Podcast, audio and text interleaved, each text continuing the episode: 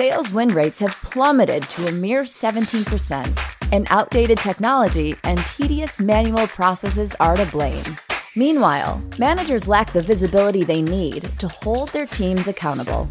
But imagine a world in which these crippling issues are solved automatically. Revenue.io automates the most frustrating parts of sales so reps can focus on what they do best selling. Completely automate pre call research, logging conversation data in your CRM, writing post conversation recap emails, and prioritized outreach. And as reps book more meetings and close more deals, managers gain the real time insight they need to scale what's working across their entire team. Ready to say goodbye to tedious sales processes and watch your win rate soar? Head over to revenue.io to learn more.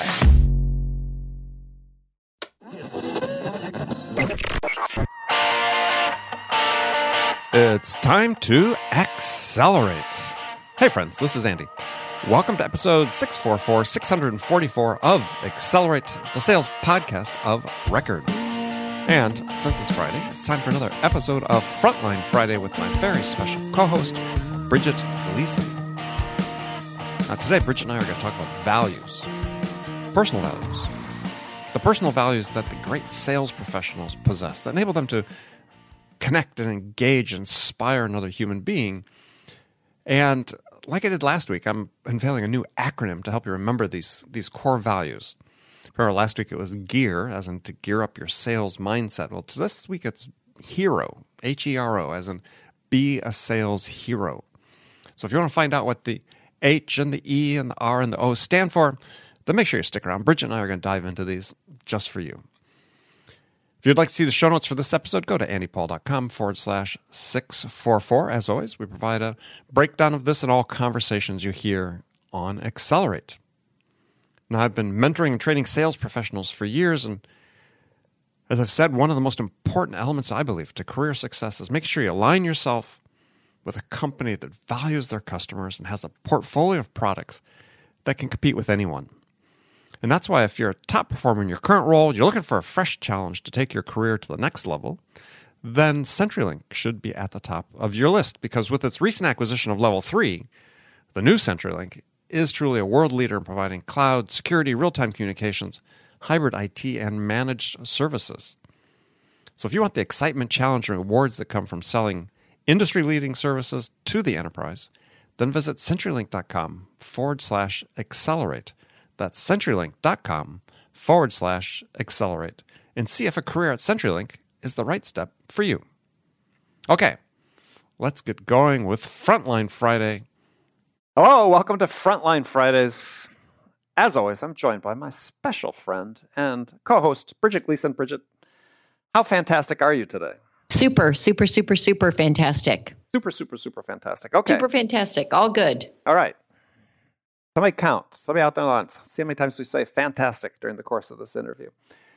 Uh, okay, so today, today, last time yes. we talked about uh, mindset. So today I want to talk about values. I've got another acronym I, I want people to to learn, mm. and full of full of acronyms. So and they're easy devices for people to to memorize, remember things and and memorize things. So Daniel Kahneman in his book Thinking Fast and Slow talked about the research that says showed how acronyms are so important in that regard. So here's an acronym because we're going to talk about values in sales. About like companies talk about their sales values. Uh, yeah, they end up really talking about a mission statement, and yeah, that's great. I think that's important to have. Is you have a mission statement. You can call them your values. Reducing them to uh, an acronym I think is a great a great tool. Uh, Eli Cohen, Cohen in his book Saleshood talks about that. It's it's a great a great uh, thing to do. But here we're talking more about personal values because I I believe that. Excuse me. I had somebody on the show recently, um, author named uh, a venture investor from Boston, also an author. Tony Tjan wrote a book called uh, "Good People." It's talking about you know the most important hiring decision you can make is to hire good people, not necessarily the most skilled people, most experienced people, and so on. And excellent book. I recommend people read it or listen to the interview I did with with Tony, and then go go buy the book. But it, it got me to think about. You know, we're talking about values. We're talking about good people. We're talking about you know people reflecting the values and the character that they were were raised with, and so I started thinking, okay, sales perspective, what are what do I believe are the the core values that that salespeople need to have? And I, this is not meant to be comprehensive, but to me, it's sort of four core values. And so I reduced it to an acronym. I have an expression I use called "Be a Hero," and these are what I call hero values for sales: H E R O. And the H sort of, sort of aligns with what we talked about previous episode about the the giving mindset, but slightly different. H is for you need to be helpful, right? You need the value of being helpful to people because that that is our job as salespeople. The E is be empathetic. The R is to mm-hmm. be responsive, and the O is to be open minded. And I thought we'd go through those quickly here when we have the chance here on the show. So, you know, being helpful, as I mentioned last week in last week's episode, you know, I think sales is first and foremost a service profession. But I think it's really important for us when we say we want to be helpful is to really understand what our job is. And I think too often in sales, we think our job is to get an order. And I think the job of a salesperson is to help the buyer quickly gather the information they need to make a good decision with the least investment of their time and resources possible. That's what they want to do. That's what they're trying. That's why they're in their, their buying process. That's what they're trying to accomplish. I mean, they trying to get something obviously going to have an ROI and a value for the investment. But the process of buying is is there's been research on this. It's just like buyers view the ability to make good decisions quickly a strategic competitive advantage in their business. So our job in sales is to help them achieve that. So, or, go ahead. Yeah, I I I like that. I was thinking about um, you saying that our our job is to help them. It's a strategic advantage for them to be able to do that as quickly as possible. Right. And so it's recognizing this scarce commodity called time and yes. just helping them move through it efficiently, effectively, and as we talked about in a previous episode, to have fun. Have yeah. fun, make it enjoyable, make it pleasant. Don't make it painful. Don't make it quick and painless. Service and painful. Service with a smile. Service with a smile. Uh, have some fun. Well, and I believe that though. I mean, I think you're absolutely right on. Is is this? I think that was that was a, the motto for a, a, gas station. I think for when I was a kid. I think. Uh, one of the old time oil companies that no longer exists. Yeah, that was their TV commercials always service with a smile. Huh. And but it is. I mean, if you can have fun with it as you're helping people, you mentioned that when we talked about fun a couple episodes ago. Is it is contagious.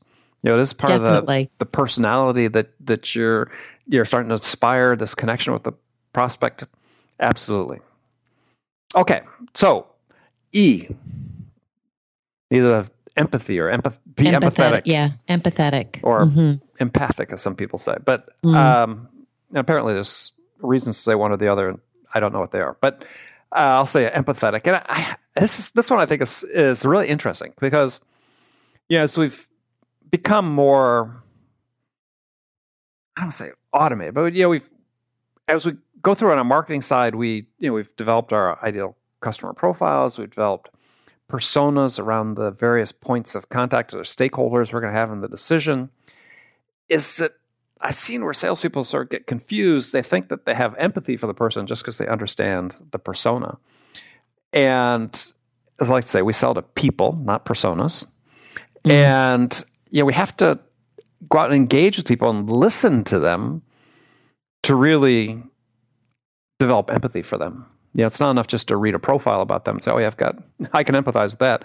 Is you have to go out and you have to engage and talk to them and listen to what they say to really demonstrate to them that you have empathy. Right. Yeah, it's. Uh, I don't have much to add. I don't have much to add on well, that one. I think that's yeah, the, if you can't, um, you, you, have to be able to uncover obviously what's going on with them, and the best exactly. way to do that is Yeah, empathizing and really trying to step into their shoes and what that looks like and feels like. Well, I think one of the keys for people to, to take away on this is is and I forget where I heard this phrase, but and I loved it, so I've appropriated it as my own. Is is that you have to learn how to listen slowly mm. to, as a key to developing empathy. Is that is that we have this built-in thing in our human nature with our confirmation bias to believe we know what people are sort of telling us before they tell it to us, right? Or mm. to, to take an answer and shape it to conform to our view of the world. And so we're sort of assuming to some degree, we or thinking ahead, we know what the, the custom buyer's answer is going to be. And, and your point is if we really want to understand what's going on with them, is we have to do the same as what I call listen slowly, which is we're not thinking ahead, we're actually listening and then pausing before we have any other thought. You know, so we so we process it. And then, oh yeah, now I begin to understand exactly what you're talking about, Mr. Prospect or Ms. Prospect, because I'm not trying to fit your answer into a, a niche. Right. I'm actually listening to it. I think that's hard for a lot of people. Oh yeah. We're in a we're in a, sort of a time when we're so we're bombarded with things. Phones and text messages and social media and we're just in an interrupt driven society. It's really hard to just tune those out well, and be fully the, present. Right. That's why I think absolutely. So that's why I think this pause mm-hmm. is really important. I mean, if you add add a second, right, from the time yeah. the customer finishes their answer to your question, pause for a second before you start thinking about what you're going to ask them next. Yeah. And that starts building in a little bit of a buffer for you because a lot can mm-hmm. happen we think very quickly. A lot can happen in a 2nd mm-hmm. but also it it stops us from just defaulting immediately and jumping to that that next scripted question. Right, gives, gives us a chance to connect. So think about this idea of listen listening slowly. I love that. So the R is for responsive, being responsive, and I, as you know, responsiveness is huge, huge with me.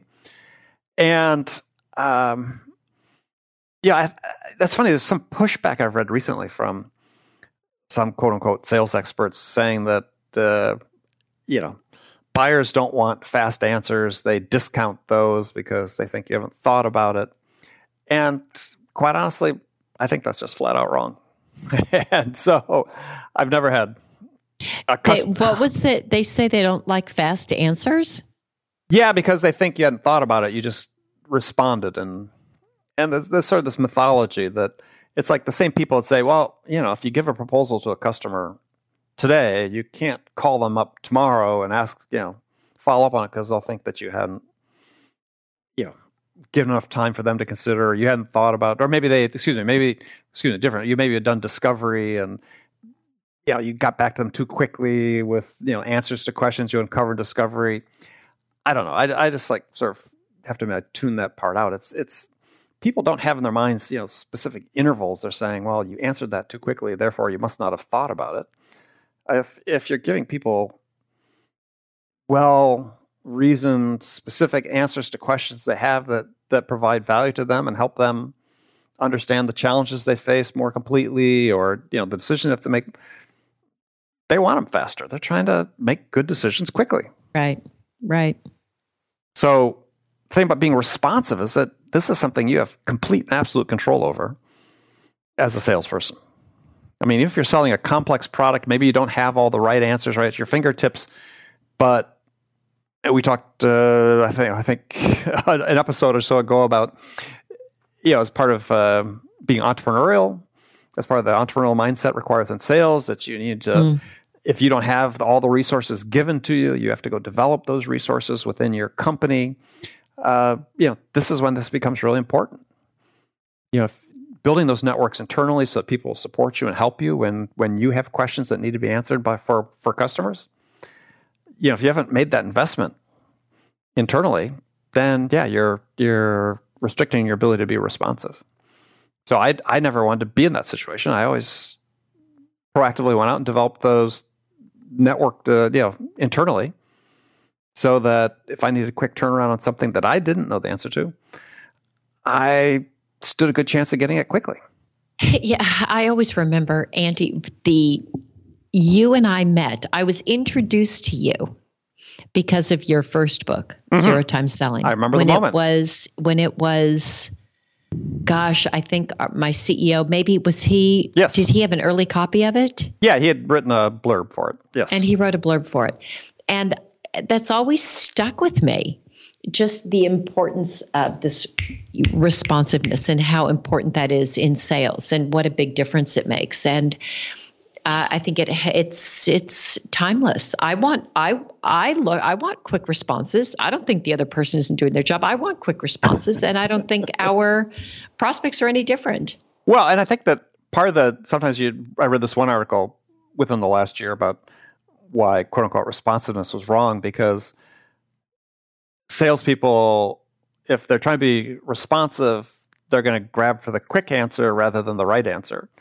Mm. And yeah, there may be some who do that, but I actually have more faith in salespeople, I guess, than most people, that they understand what the customer is really looking for.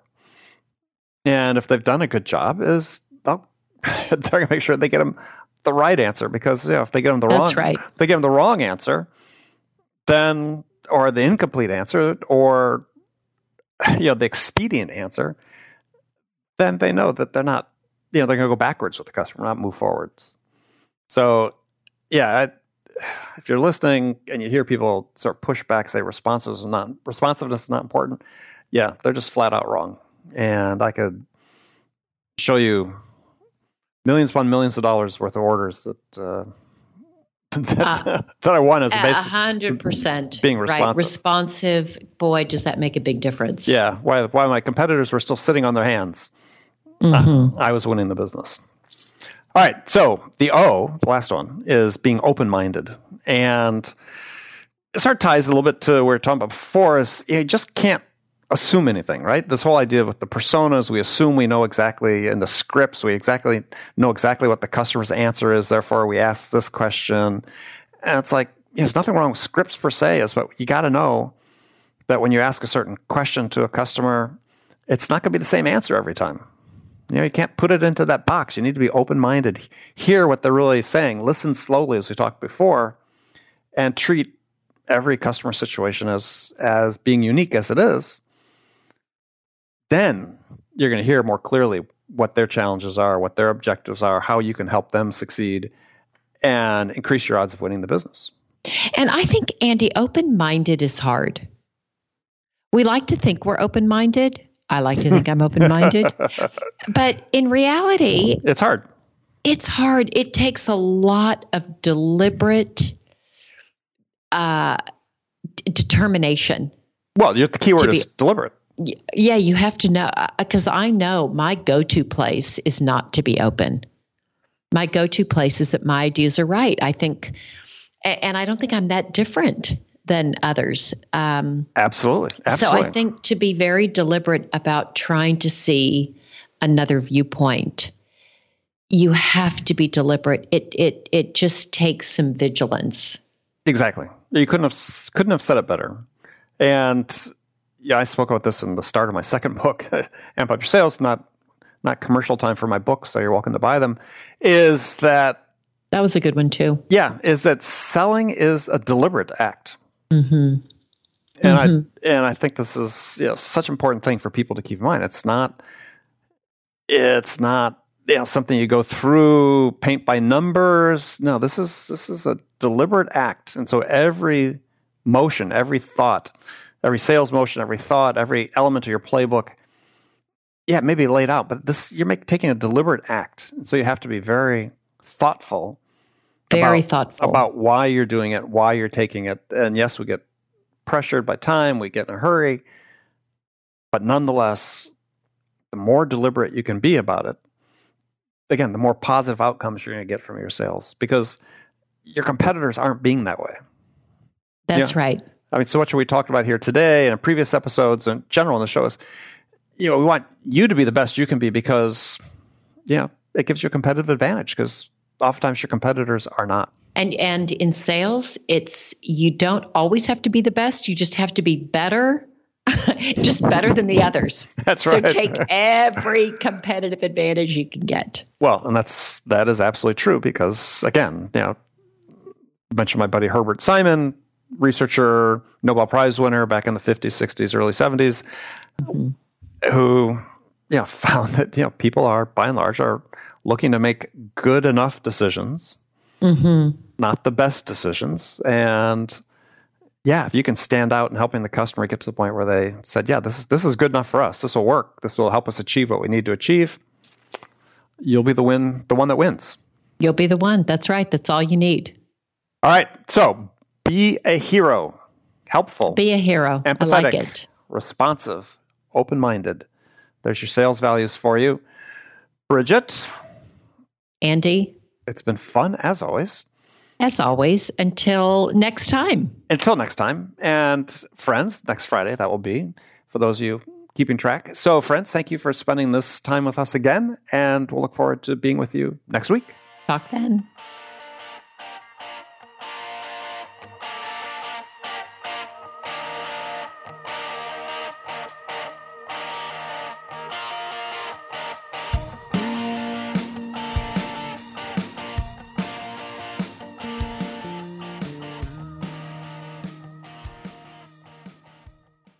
Hey, sales strategists! At Revenue.io, we're not just imagining the future of sales, we're building it. We offer the world's most complete platform for revenue teams, and we're featured in the most recent Forrester Waves for both sales engagement and conversation intelligence. With Revenue.io, you can slash call prep time to seconds, guide your reps in real time to have more successful conversations. And after calls, we generate ready to send recap emails so sellers can keep deals soaring toward the finish line at light speed. See the future of sales now at Revenue.io.